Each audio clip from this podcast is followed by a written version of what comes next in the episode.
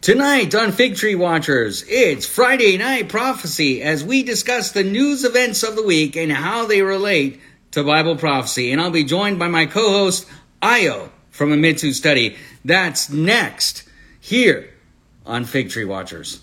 So stay tuned.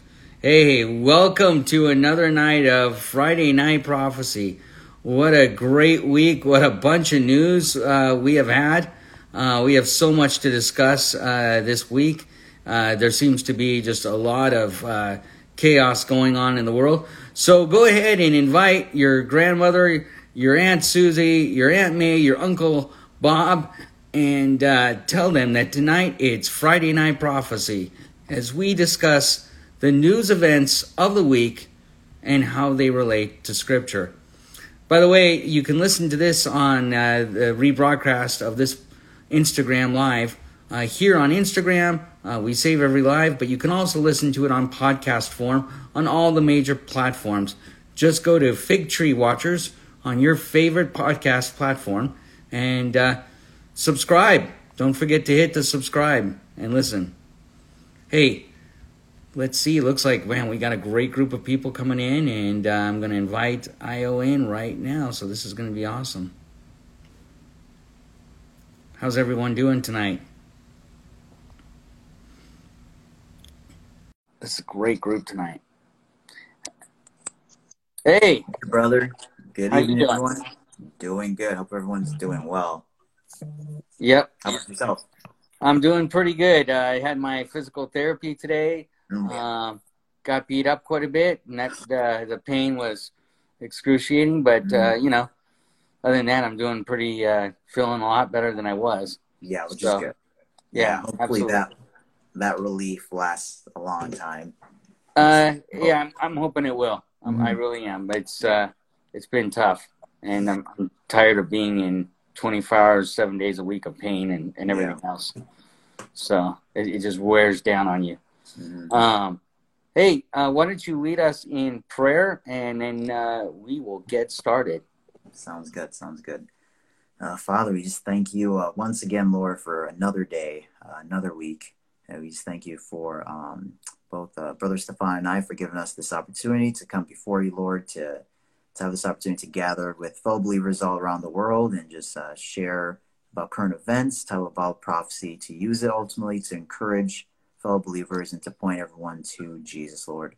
So we just pray that you use it, Brother Stefan and I, tonight to do that very thing, to be an encouragement to fellow believers and to use everything that we talk about tonight to point people to the gospel, to point people to the Lord's soon return, Lord. We also pray for Brother Stefan, the pain he's going through. We just pray ultimately for your healing hand upon him. We just pray for his family during this time, Lord, that you bring people into their lives to be a blessing to them, to further encourage them, Lord, that you continue to just point Brother Stefan back to your word, that you are there with him, Lord, that you not abandon him. So we just pray for all of this in Jesus' precious name. Amen. Amen. Amen. And by the way, I just want to say to everyone who's praying for me, thank you so much. Just to let you know, I'm probably getting on average about 3 hours of sleep a night right now because of the pain that I'm going through. And it's been just excruciating. In fact, yesterday I must have gotten up and taken like 3 or 4 showers in the middle of the night, hot showers, just trying to get rid of the pain. So thank you for your prayers. I appreciate it. And keep it up. And pray for my wife as well. And she gets awakened quite often by me, and that's not fair to her, but she is absolutely showing incredible amount of love and compassion towards me right now, and I really appreciate it. Yeah, thank God for sure. Yeah, absolutely. Absolutely. So, hey, we got a couple of questions that people threw out there because we're asking that question, what questions do you have? You brought up, we had 2 of them out there, so why don't you go over the first one, and then we'll go over the second one. Yeah, for sure. And guys, just repeat, just Brother Stefan, in terms of what you just said there, what we're trying to do now is before these lives on Friday, several hours before, just throw up a reminder that, hey, we're doing this live, and then the next slide is a question that, hey, if you have a Bible prophecy related question, send us a question, we'll try to answer it on this live. We know some of you guys do ask questions beforehand, but we also want to give people a wider opportunity to do so. So we're more prepared. We can give you a better answer and just better equip you guys, better serve you guys. So definitely take advantage of that going forward. So two questions we got today was from, first one was from Nadine, My Revelation 2. So thank you for your question, Nadine. It's thoughts on First Timothy 4:3 regarding pushing agenda to eat less meat and also cannibalism. So that was her question. I'll just read out First Timothy chapter 4, verses 1-3 here, so we see the context of her question. So First Timothy chapter 4, verse 1-3. Now the Spirit expressly says that in latter times some will depart from the faith, giving heed to deceiving spirits and doctrine of demons, speaking lies and hypocrisy, having their own conscience seared with a hot iron. And then verse 3 is where the point of her question is. Forbidding to marry and commanding to abstain from foods which God created to be received with thanksgiving by those who believe and know the truth. So basically my experience concerning this passage in relation to current events is that for the longest time, I mean, as long as I've been paying attention about prophecy, which is like late 2017, early 2018, as we read this passage, a lot of us would be like, oh yeah, okay, Spirit says in latter times, someone depart from faith. We understand that, you know, apostasy, doctrine of demons. We can see churches, you know, giving way to LGBTQ agenda and things like this, and saying that, oh, white people have to apologize for privilege and things like that, just things that are unbiblical, right? We can see that. We understand that. Okay, so we understand verse 1, speaking lies and hypocrisy. We understand verse 2. But in my experience, whenever we get to verse 3, we're always kind of puzzled. We're like, okay, forbidding to marry and commanding to abstain from foods. Well, what does that really mean? Is that true? Is that really going to happen in the last days? Well, what we've been seeing, if you guys follow Pastor Tom Hughes, he's kind of been highlighting this more so than any other pastor I've been seeing. A few months back, he actually showed an article about how, I don't know if it was Canada or somewhere else, where they're saying that they're going to, they want to strive to make a law to forbid people to marry. And he went to this verse. He's like, whoa, like I didn't think that this would possibly have like a literal application, but he's starting to believe that now.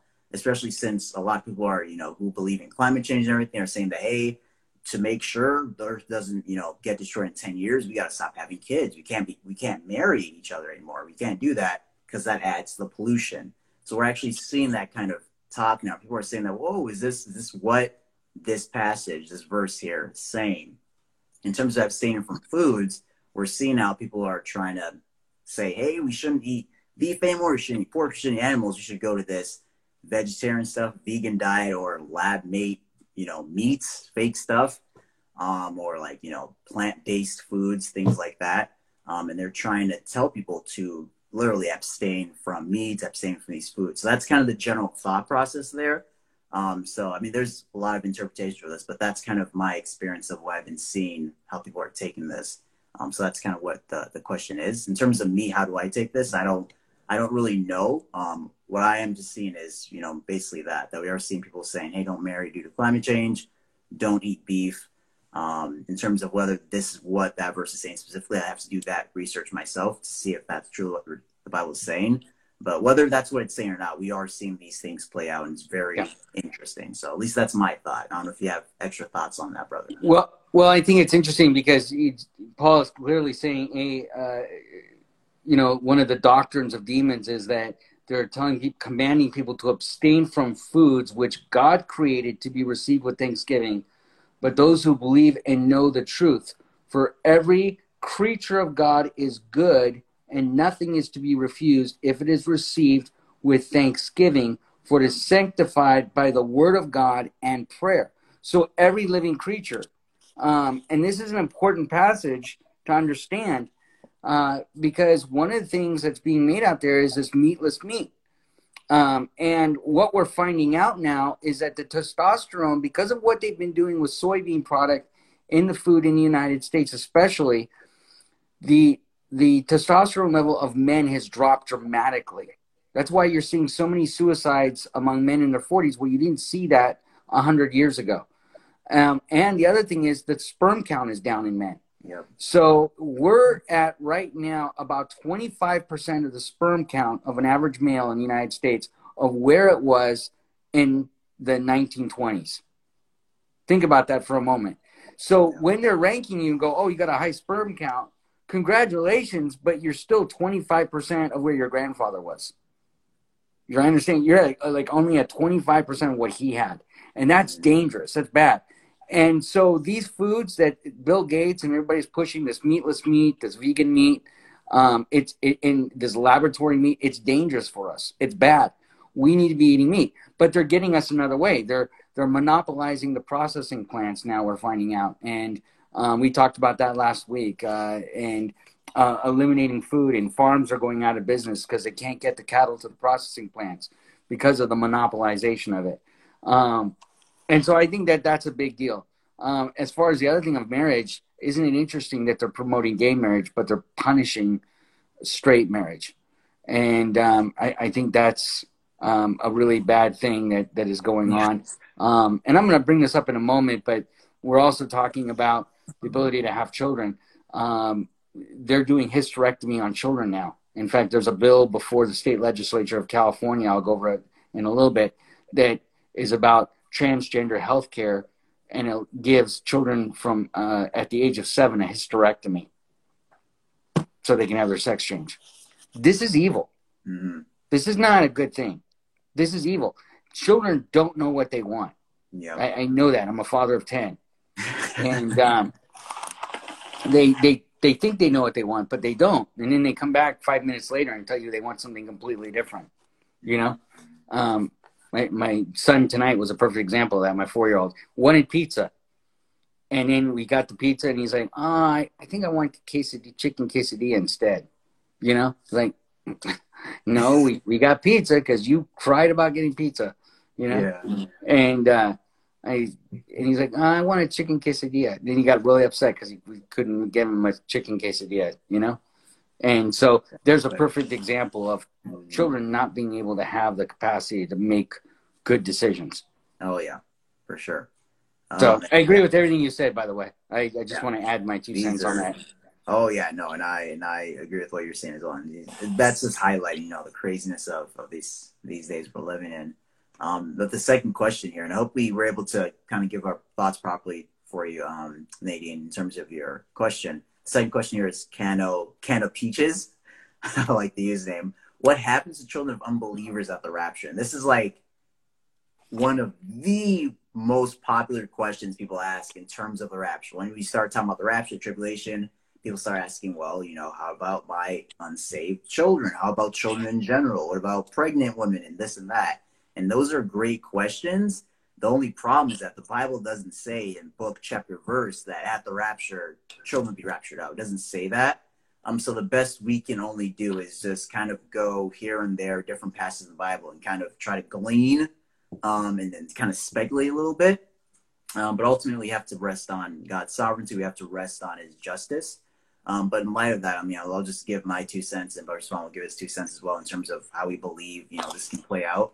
But first, what is the rapture? Just as a quick, summary for those who aren't aware. I won't read these 2 verses out fully, but I encourage you guys to read yourself if you're not familiar with what the rapture is and where we get it from.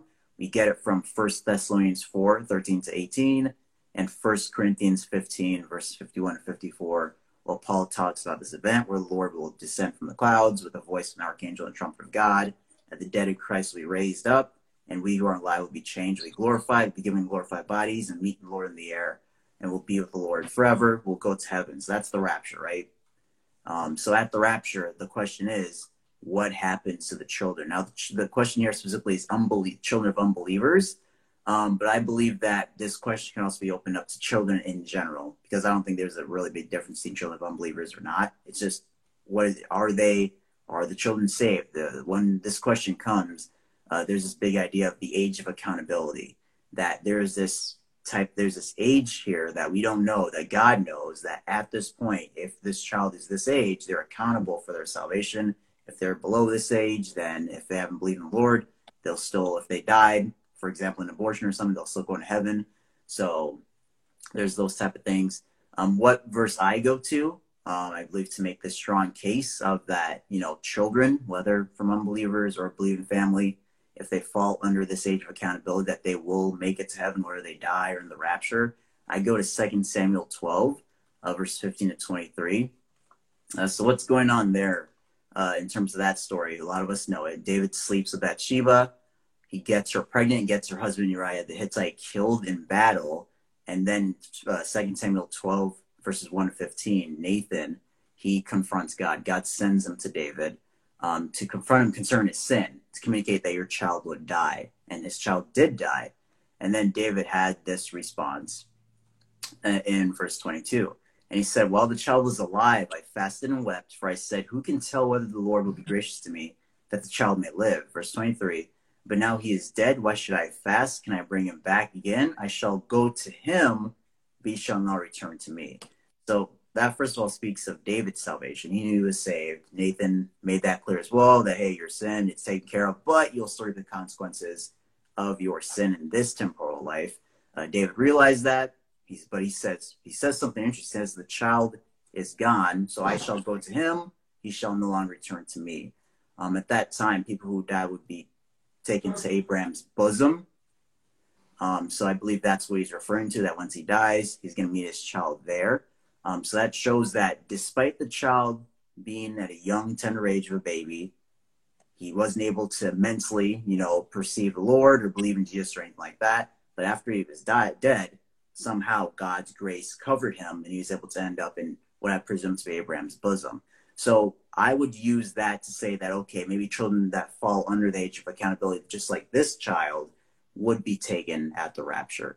So that's a very long answer, but I hope that answers the question. Brother Stefan is going to present his point as well. So let's go ahead and ask that question one more time. What was the question one more time? The question is, what happens to children of unbelievers at the rapture? Okay, and who asked it? Cano Peaches. Okay, all right, yeah. Awesome.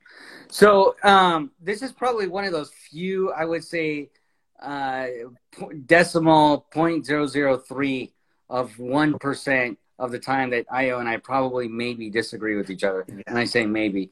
I'm going to say yes. The Bible is clear on this, and I'm going to use Joel chapter 2 for the reason why. Children, and my answer to you, Cano Peaches, is yes, children and nursing babies do go to heaven. And I believe that they'll be taken up in the rapture, even of unbelieving parents, because I believe that God looks at each person individually. I believe he's a God of grace. But there are children who don't understand or have the consequences of it. And I think that God he looks at the heart of each individual child, and he'll make that decision out of grace. But here's my evidence for it. And when I have come across a friend of mine or someone who has lost a child, and they're wondering, is my child going to be in heaven, right? Especially Christian families where they love the Lord, but they're not sure if their child ever made a decision. I go to this passage because to me, it's a very comforting passage. And it's in Joel chapter 2, starting with verse 15. And by the way, verses 12 through 14 are an argument of a national Israel coming to repentance. It's God calling them. And this passage is really, if you read the whole passage of chapter 2, it's really outlined for the last days in the end times, and you're going to see this throughout this chapter. It's really making that reference of it. But then it comes to this point in verse 15 where it uses this phraseology that we hear from Paul in Thessalonians: blow the trumpet in Zion, consecrate a fast, call a sacred assembly. It doesn't say call Israel together. It's saying, call a sacred assembly, gather the people. In fact, the sacred assembly in the Greek, it's ecclesia. It's where we get the word church from, okay? A sacred assembly. Sanctify the congregation, assemble the elders. Now, all of a sudden, these words are words that we're imagining, that we've heard, and that's from the book of Revelation. We're seeing these exact phrase, assemble the elders. We're seeing that in Revelation 4 and 5. And then it says, after assemble the elders, gather the children and the nursing babes. Let the bridegroom, which is always Jesus, go out from his chamber, and the bride from her dressing room. the bride being the church. Let the priests who minister to the Lord, and this is that scene that we're seeing in Revelation 4 and 5, right? Let the priests who minister to the Lord weep between the porch and the altar. Let them say, spare your people. So these priests which are in heaven are crying out to the Lord saying, let them spare your people, O Lord. What people? The ones on the earth, which is what we're seeing in the seals, where the people cry out, I believe it's the fifth seal, where they cry out, how much longer, O Lord, do we have to endure this, right? The suffering. When are you going to deal with those people on the earth? It's making a little real time that the people killing us are still on the earth, right? And here you're getting that same wording, right? Let them say, spare your people, O Lord, and do not give your heritage to reproach, and the nations should rule over them. Why should you say among your people, where is their God? And then he goes on and he talks about how he's zealous for the land. So it's making that, giving you that connection that God is now zealous for the land. He's talking about Israel, which is in the last days.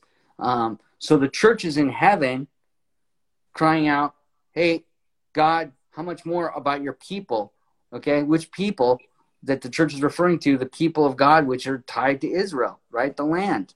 And so it goes back to the understanding of verses 12 through 14, where he's calling Israel to repent.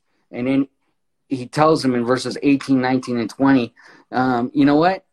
I'm going to bring you to repentance. I'm going to come and rescue. And behold, I will send you grain and a new wine and oil. And that's it's a real strong flavor there of God saying, I'm going to consecrate you. I want to bring you back into me. And you're going to know who I am. And you're going to know that I am your Lord, your God.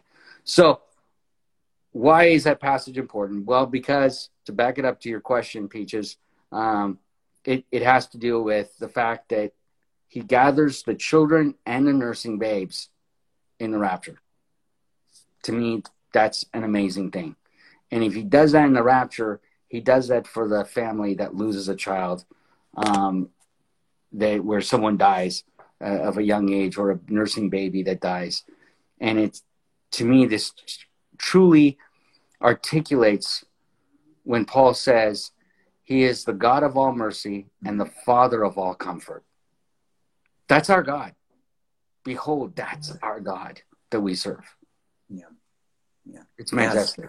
Yes. Yeah, so I hope that answered your question. Again, even though we might approach this differently, and depending on the teacher, depending on the person, they'll use different things in the Bible to approach it.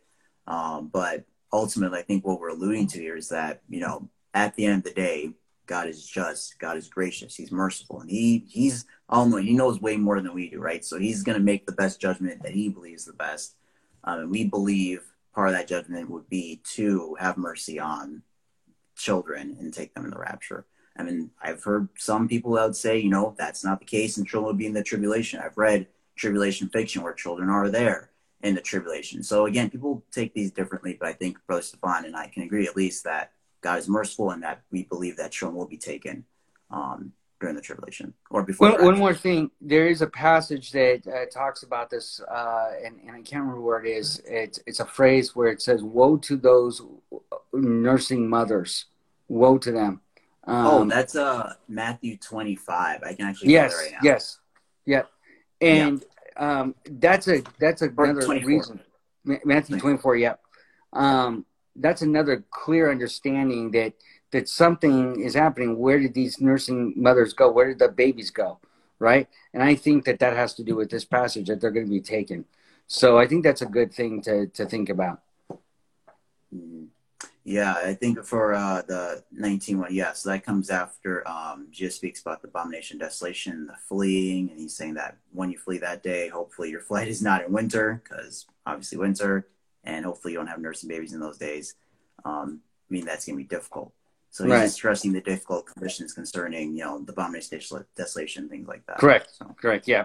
And that's something important, because there's going to be children in the millennial reign of Christ. We know that, because it says their children will play with cobras and they will not be bit, Mm-hmm. So there's going to be children in the millennium. So there's not going to be no children in that time.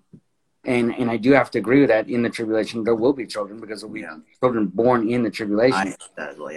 But there's going to be, I think, at the rapture point, I think God is going to make a clear, just move there. And I think it's important. I agree as well. Yeah. So guys, thank you for your questions. Those are two great questions. And as we're going right now, you know, if you have a question, drop it here in the comment, and if we see it, we'll get to it. But right now, get some news. So the first thing I'm going to cover, and then hand it over to Brother Stefan, and we'll go back and forth like that, as we usually do, is just about anti-Semitism. So that doesn't really die down. It's still going on. From Israel 365 News, pro-Palestinian mob in New York City, that's in America, not in Gaza Strip, not in Iran, New York City, calls to wage intifada against Jews around the world. So from the article, hundreds of pro-Palestinian protesters gathered in front of Israeli mission in New York City on Wednesday, calling to spread the intifada around the world. The Simon Wiesenthal Center, Jewish Global Human Rights Organization, researching the Holocaust and hate in historic and contemporary contexts, called on the city to prevent the rally because organizers used what the center called the language of incitement. So the rally was not violent, but did include calls to annihilate Israel, which included chanting from the river to the sea. We don't want no two-state. We wanted all of it, and Israel go to hell. So they said that as well. Chants of globalized intifada were also heard at the rally.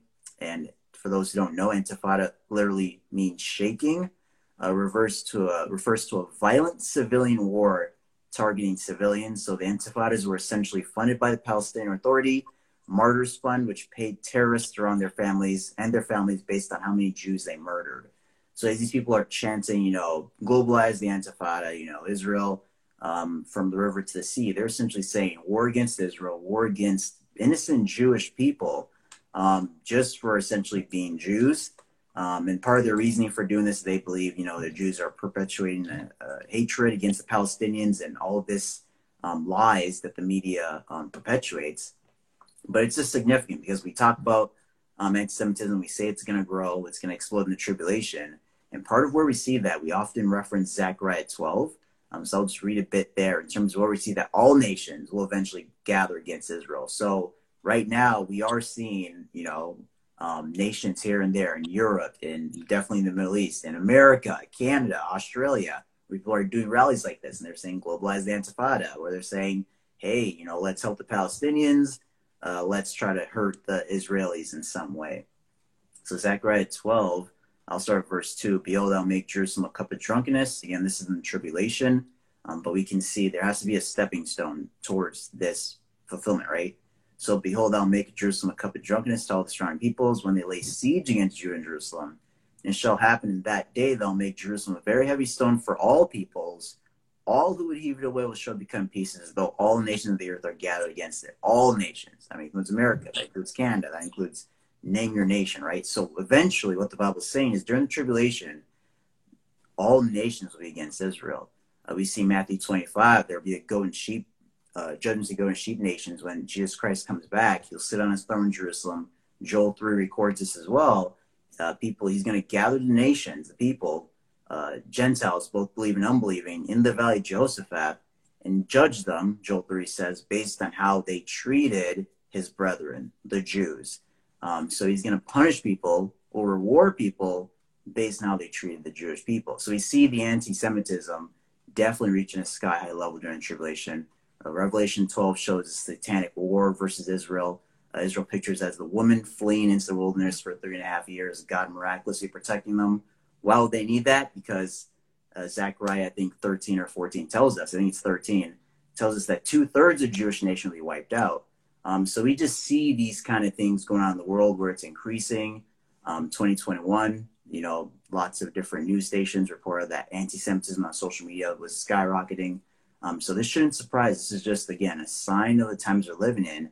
And for these prophecies concerning the annihilation of 2/3 of Israel, or a satanic war against Israel in the tribulation, or all nations gathering against Israel, there has to be stepping stones towards that. There has to be set up for that to happen. It just won't happen in the blink of an eye.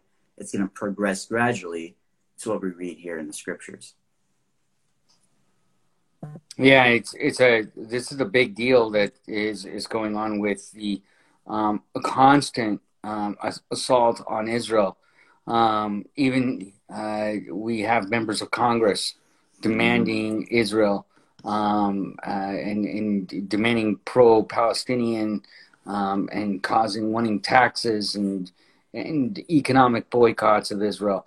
Yeah. So there's also groups promoting the hatred of Israel within the Democrat Party, and you're seeing Muslim countries saying, hey, let's support these Democrats. There's clear hatred there, but it's not only with the Jews, but it's also with the Christians. The new bill in Congress with the IRS, it's to target Christians. It's to go after them. For the first time ever, our government, which under the Constitution says that it shall not prohibit the exercise of religion, is now targeting people because of their faith and because of their belief system. And we're watching the destruction of America. And this is an injustice thing that we need to talk about. There are some really big injustices going on. And we'll be talking more about that in a little bit. Yeah. Next, just news on China, Taiwan. That's been a huge thing. We've covered this a lot. And we usually cover it in the context of wars, rumors of wars, and I also make mention of it concerning just how it's adding to what's already going on. So this is kind of an update on this. And I believe one of these articles kind of just reiterates what Brother Stefan and I have been saying for months and months and months now, which is from the Washington Times. War between China and Taiwan could create global chaos. I mean, they don't even beat around the bush, just get straight to it. Although we don't say that personally, we essentially allude to it, right? That, hey, all these things that are currently going on, if you add China and Taiwan to it, it's going to be a disaster, right? And we say that, but I mean, you guys have the Washington Times essentially saying the same thing as well. So it's not just us. But from The Guardian, Bell gets that article later. China used drills to prepare for invasion, Taiwan foreign minister says. China used its military drills last week to prepare for an invasion of Taiwan. And its anger over U.S. Speaker Nancy Pelosi's visit was just an excuse. China, so there's a quote now, I think, from the foreign minister of Taiwan. China's used the drills in its military playbook to prepare for the invasion of Taiwan, he said. It is conducting large-scale military exercises and missile launches, as well as cyber attacks, disinformation, and economic coercion, in an attempt to weaken public morale in Taiwan. So, I mean, I've seen 15 to 20 maybe articles with these similar headlines, where they say China is doing these drills. I think that occurred for 4 or 5 days and may still be going on. I haven't really caught up to it.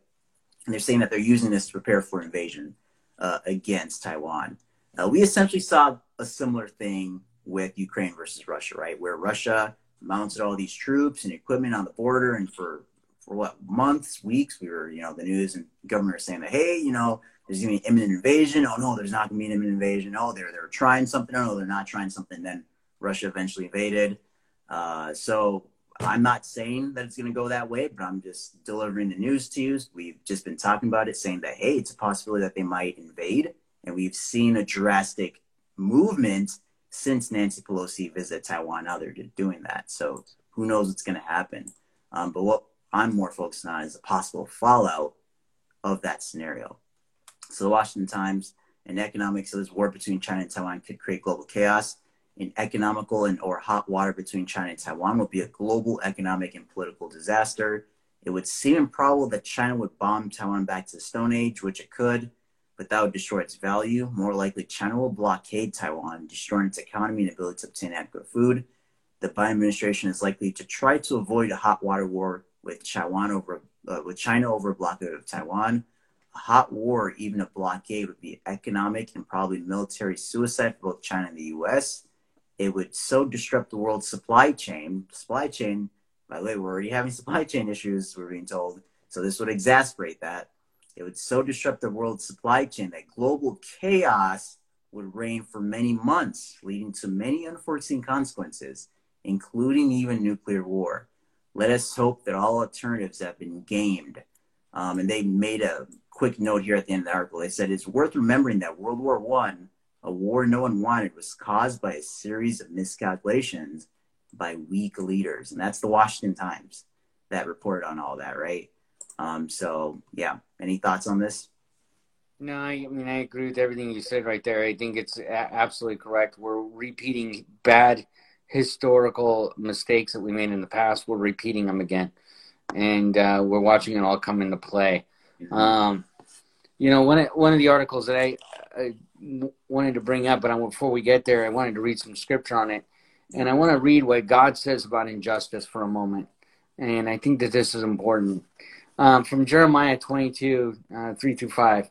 Thus says the Lord, do justice and righteousness, and deliver from the hand of the oppressor him who has been robbed, and do not do wrong or violence to the resident alien, the fatherless, and the widow, nor shed innocent blood in this place. For if you will indeed obey this word, then there shall enter the gates of the house kings who sit on the throne of David, riding on chariots and on horses, and they and their servants and their people. But if you do not obey these words, I swear by myself, declares the Lord, that this house shall become a desolation. Now that was a warning to Israel.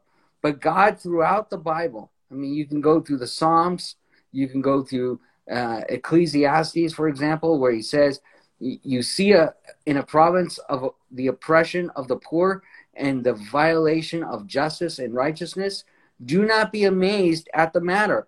For the high official is watched by a higher, and there are yet higher ones over him. God is saying, look, I've got everybody in place. I'm the one who's going to make sure that justice is carried out.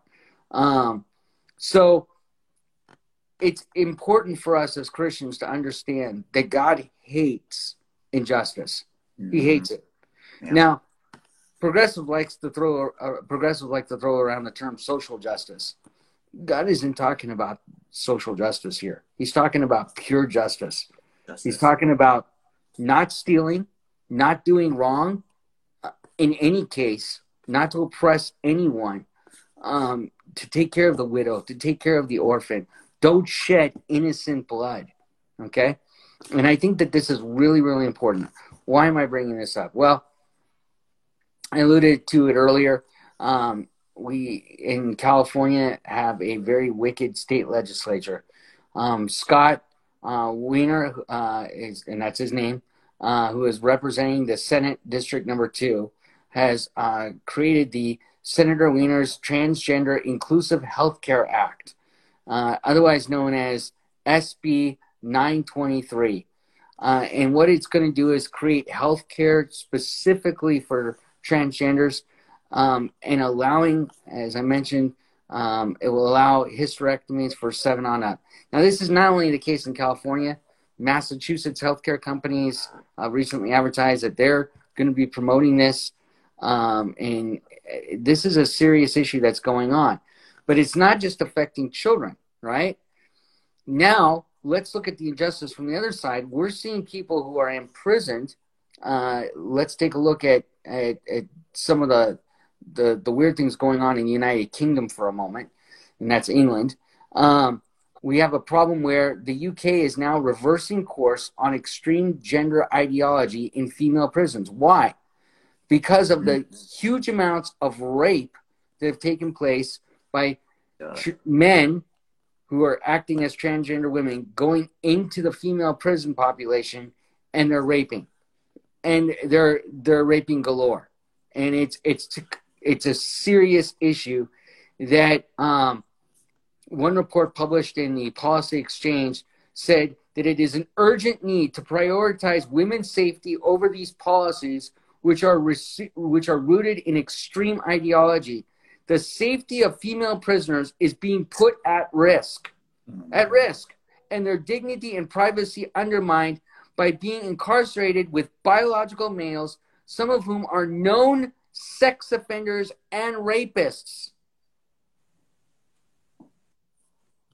Where's the injustice? Do you think God is standing in? Some of these women are in prison because they hung out with a guy who had a couple of bags of marijuana in his car, and they didn't know about it, and they got arrested, and they're going to jail because they were in the car. You know, it's minor offenses, and they're now being raped daily, so bad that they're now passing out condoms in prisons in California, the United Kingdom, and New York. Why? Because the women are getting pregnant. And then they're like, well, you can have abortion. We'll pay for your abortion. So we're compounding the injustice by sinning even more against God by having the shedding of innocent blood being taken place by killing of the children. And we wonder why our government is so corrupt, why it's so evil, why America's falling. We're seeing it with the revengeful politics that is going on, whether you like Trump or not.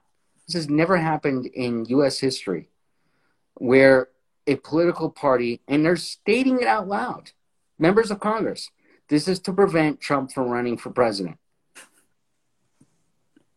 And whether you like him or not. And quite frankly, I don't think Trump was actually going to run. But what it is doing is it's making people wake up and go, wait a moment. Yeah. This isn't just, why is the FBI being used as a political tool for one political party? Mm-hmm. No. It's, you know, the Democrat Party is famous for doing this. They used the KKK back in the day to push their agenda. Now it's the FBI. Yeah. Yeah, it's a lot you said there in terms of like the sexual morality we're seeing. I just think Romans 1, which you reference a lot, right? Where we see these phases of people wanting, to follow their own lust, wanting sin. Well, it starts first with, of course, rejecting the knowledge of God. And then we see God giving man over to his sin nature. And so the last thing gives us over to our depravity. So now we're seeing in American society where it's like, well, what's a man? What's a woman? We don't know what a woman is. And now we're, in California, we're sending men who just by the word of their mouth just say, I'm a woman, I identify as a woman, but they're a biological male. We can send them into women's jails. And surprise, surprise, those criminals who go into women's jails end up raping women. And we're like, oh my gosh, that's crazy. Who would have thought that would have happened? I mean, that can only be explained by a depraved mind to me, that you can't even think clearly. And I remember when we talked about this probably over a year ago, haven't even heard about the story in UK. And I just thought it was going on in California, but I guess I shouldn't be surprised it's going on in other places as well. But it's just really crazy. And in terms of what you're talking about, in terms of the sex change, sex reassignment surgeries for children, 7 and up, that just reminds me of a story from Breitbart here, actually, where it's not just going on in the secular world. This push for sex reassignment surgery and transgenderism. That's going on in the so-called church as well. And we could probably go back and forth in terms of, are these even really churches? Are these really Christians? Well, whether they are or not, they're identifying, they're putting on the label of church and Christian, which is a problem. From Breitbart here, Episcopal Church comes out in support of sex changes at all ages. So the Episcopal Church passed a resolution in support of sex change attempts at all ages, calling it a matter of religious liberty. Resolution DO66 passed by the 80th General Convention is titled Addressing Restrictions on Access to Gender-Affirming Care. The House of Bishops has concurred with the resolution. It calls for the Episcopal Church to advocate for access to gender-affirming care in all forms, social, medical, or any other, in all ages. It goes on to say that advocating for sex change operations is, quote, part of our baptismal call to respect the dignity of every human being. It kind of reminds me when Biden was kind of trumpeting sex reassignment surgery or transgenderism and LGBTQ, and he went on TV and, mainstream news, and he said that, hey, you deserve to be transgender, whatever, because you're made in the image of God. Just like a total twisting of scripture to support basically what God hates, what the Bible condemns. So we're seeing people use scripture, use God. I think Whoopi Goldberg did it recently too, that, you can get abortions because God, because the Bible. So it's just this continual, in this sense, in respect to Christianity, this continual fall in what we're seeing, where we're now embracing, where some churches are now embracing, or so-called churches embracing sex reassignment surgeries now. We weren't far enough in depravity in terms of accepting gay marriage and accepting LGBTQ. Now we have to accept the transgender sex reassignment surgeries, which is very crazy. But again, that just shows us the times we're living in, where some churches are just departing so much from scripture, so much from its understanding of what God hates and what he loves, that they're now supporting this kind of thing. So it's very crazy. Yeah, and we're seeing this throughout. You know, there is this kind of false gospel that secularists, humanists give out. They claim that perfect morality will eventually be produced through evolution. Okay? The problem with that is man's not getting better. Man's getting worse. Yep. Right? Man's getting more evil in its actions. Look, in my dad's day, I remember he used to talk about that his grandfather could leave $100 bill on the fence post and no one would touch it because it was for the neighbor and everyone knew that, right? And now there is no integrity. Everything is stolen. You can't even leave your car unlocked for 5 seconds because everything will be taken out of it. No way. You know, we have gone to devaluing human life. I think the greatest crime that abortion has done is actually it's devalued human life. Look, if abortions are running rampant in the inner cities, which we know they are through Planned Parenthood, isn't it interesting that in those same inner cities, people are having violent crimes, gang members are shooting people like video games, and in real life they're killing them, and it's because hey, if a baby isn't worth anything, then a human life isn't worth anything. And what abortion has really done is it's destroyed the sanctity of life in the inner cities, in the bigger country. So we think it's okay to shoot someone. We think it's okay to kill something, you know? And this is the problem. It's not gun control isn't the issue. It's abortion. Abortion is the real issue. And I think we need to look at that. And it's why God says, I hate the killing of innocent blood. I hate it. I detest it. Mm.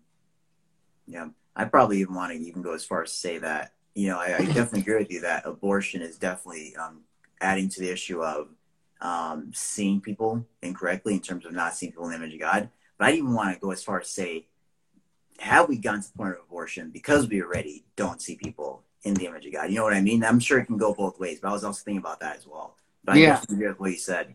As well, yeah. No, I would agree with you there. Yeah. I think the reason why it's such a radical religion, abortion is, it's a part of a religion.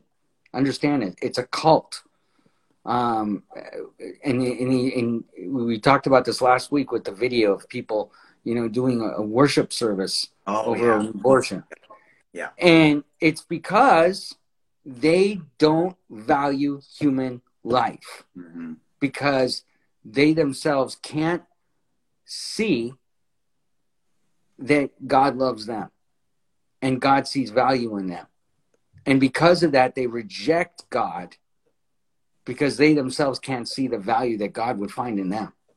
And that's one of the reasons why I think one of the most profound verses is James, and I think it's chapter 1, verse 27, where it says, religion that God our Father finds as pure and faultless as this is to look after orphans and widows in their distress and to keep oneself from being polluted by the world. What is an orphan? It's someone who doesn't know that they're a child of God. What is a widow? It's someone who doesn't know that they're the bride of Christ. And I'll say, too, it's interesting, concerning the verse you just referenced, the orphan and the widow, too, are also like the most vulnerable members of society, right? Yeah. Well, I mean, orphan, you know, we think of children. So little children, vulnerable. They're the ones we're killing through abortion. Widows, usually older women, older people. They're the ones we're trying to kill through euthanasia as well. So it's just very interesting that as society goes into a more godless culture, we attack those two people. Whereas the Bible says, hey, true religion in God's eyes is serving those people, is trying to care for those two members of society. So it's very interesting. And I love the last part of that verse. And to keep oneself from being polluted by the world. Yeah. How do we do that? Well, we get into God's word.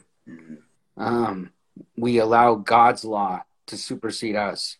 You mentioned 1 Timothy 4:3 tonight. I think it's important that we don't allow ourselves to be deceived by the world. We don't get attracted to the world. And that's so hard because we're bombarded by the world. Oh, yeah. We see it in the science fiction shows, Star Trek and Orville and all these things where it's godless because man can solve its own problems. Well, if man could solve its own problems, Why are we in the mess that we're in right now in the world? Great question. Why? Yeah. Because we've excluded God. We've kicked God out of the equation. We've said, we're going to do this. We're going to accomplish this. We're going to do this. And God is laughing. And he's asking, like in Psalms, I think it's Psalms chapter 2, why do the nations rage such a vain thing? Yeah. Yeah, it's sad. It's sad. It's the times we're living in. So we just got to pray for our nation, pray for our leaders, and, you know, pray that the Lord will still do a work in the time we're living in. We got 10 more minutes. I'm going to go through an article quick, and maybe you might have another one. Just touch on what we're seeing in our day right now. Markets Insider, China's digital yuan pushes key U.S. lawmakers to seek urgency from the Fed on a digital dollar that fends off global rivals. I mean, that's fine. Now, you guys know, I've talked about digital currency for a while now, over a year, probably multiple years now. We've seen the steps even, you know, earlier in March or April this year. President Biden, I believe, did an executive order to target cryptocurrency and then to basically give the go-ahead for the Fed or some aspect of the government to start looking into more seriously the creation of a digital dollar.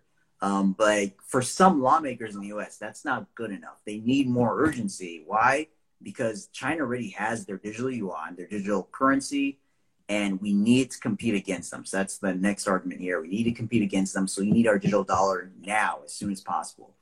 So the article says a bipartisan group of U.S. lawmakers wants the Federal Reserve to get more serious about issuing a digital dollar to compete with rivals like China's digital yuan.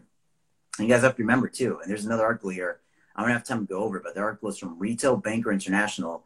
Australian Central Bank launches digital currency project recently, I think as of last year. Israel is working on creating digital currency. They're looking into it.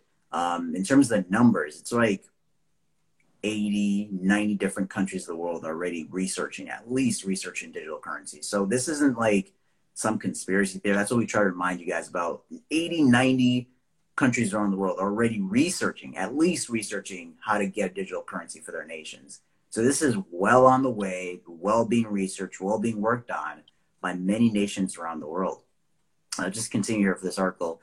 Democratic Representative Maxine Waters, who many of us know her, definitely don't agree with a lot of stuff she says or does, has drafted legislation that aims for the Fed to further study the prospect of the digital dollar and design a route for it to come to fruition. So again, they're pushing it. They're saying, you guys aren't going fast enough.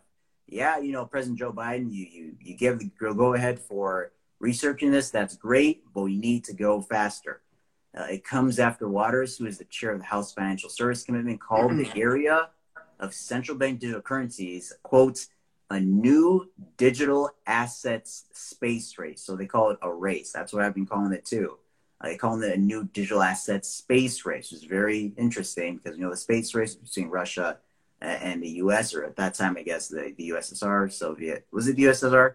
Am I right there? Yeah. Yeah, it was USSR. You got it right. Yeah. I know some history. That's great. But so she used that terminology, referring back to history, to basically label this current, CBDC race, this current digital currency race. So that's important. Just to finish off here, another supporter of the digital dollar effort, Republican Representative French Hill, cited China's creation of a digital yuan in 2020 is a concern.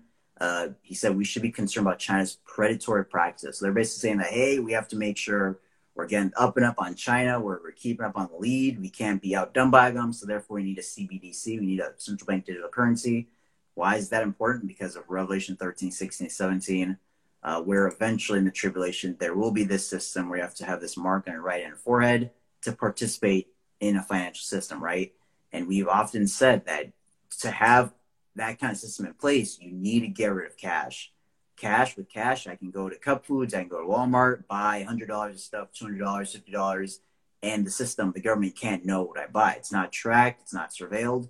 But if I go into Cup Foods, use my credit card, they know what I bought, when I bought it, who bought it, what's my credit card number, how much money is on the credit card, or how much money have I, used to purchase stuff on the credit card. All of this information, they'll know my location and things like that. So that's what they're trying to go at. And they'll provide them so many tools to monitor their citizens, to block them for purchasing things. You can program digital currency to say, hey, we don't want you eating meat. We talked about that earlier. So we want you can only use this money to buy all this soy-based content or, you know, plant-based foods, and we'll block you from buying this. So there's just so many tools there to shut someone in, to make sure they align with the agenda there. So I just believe for those reasons and much more, that this kind of system could very well factor into the mark of the beast system. I'm not saying this is the mark of the beast, but just saying that this may be type of setup for the system in the future. And again, we're seeing here in the U.S. even that, hey, they're saying that, hey, this isn't fast enough. You got to go faster if you want to beat China in this, right?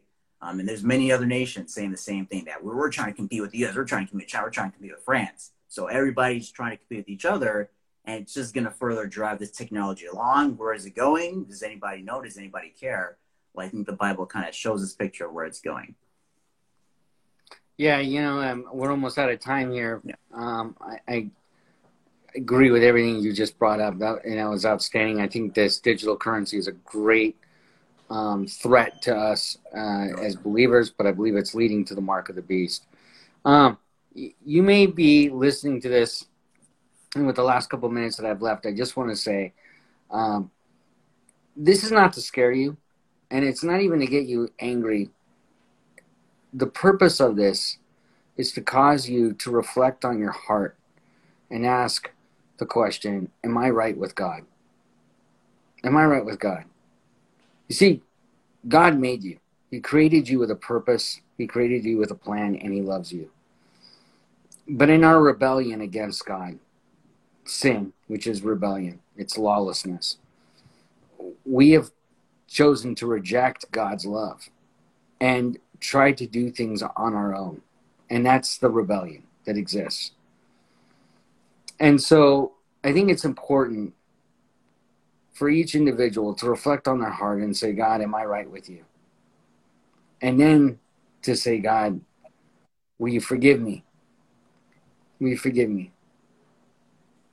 Each and every day, the Christian should cry out to the Lord, create in me a clean heart, O God. Create that heart to be clean. And they should be looking at their walk with Jesus and say, am I ready? Am I ready that today I'm ready to die for you? Am I ready if you came back today? This is the purpose of why I do this, is so that you will grow in Christ. And I think the most important part of the questions you need to ask in examining your heart is, do you love Jesus? Do you love Jesus? Because he loved you so much that he died for you on the cross 2,000 years ago. I think that's in a nutshell. So we encourage you, Io and I both do, turn your heart to God, examine it, and ask, how much do you love the Lord? Yeah. Amen, brother. Amen. With that being said, from all of us here at Fig Tree Watchers, Io and myself, we thank you for watching tonight, and may God bless you richly, and may you grow it in your knowledge and in your love of Jesus Christ. May his grace shine upon you brightly. Good night, everyone. Good night, guys.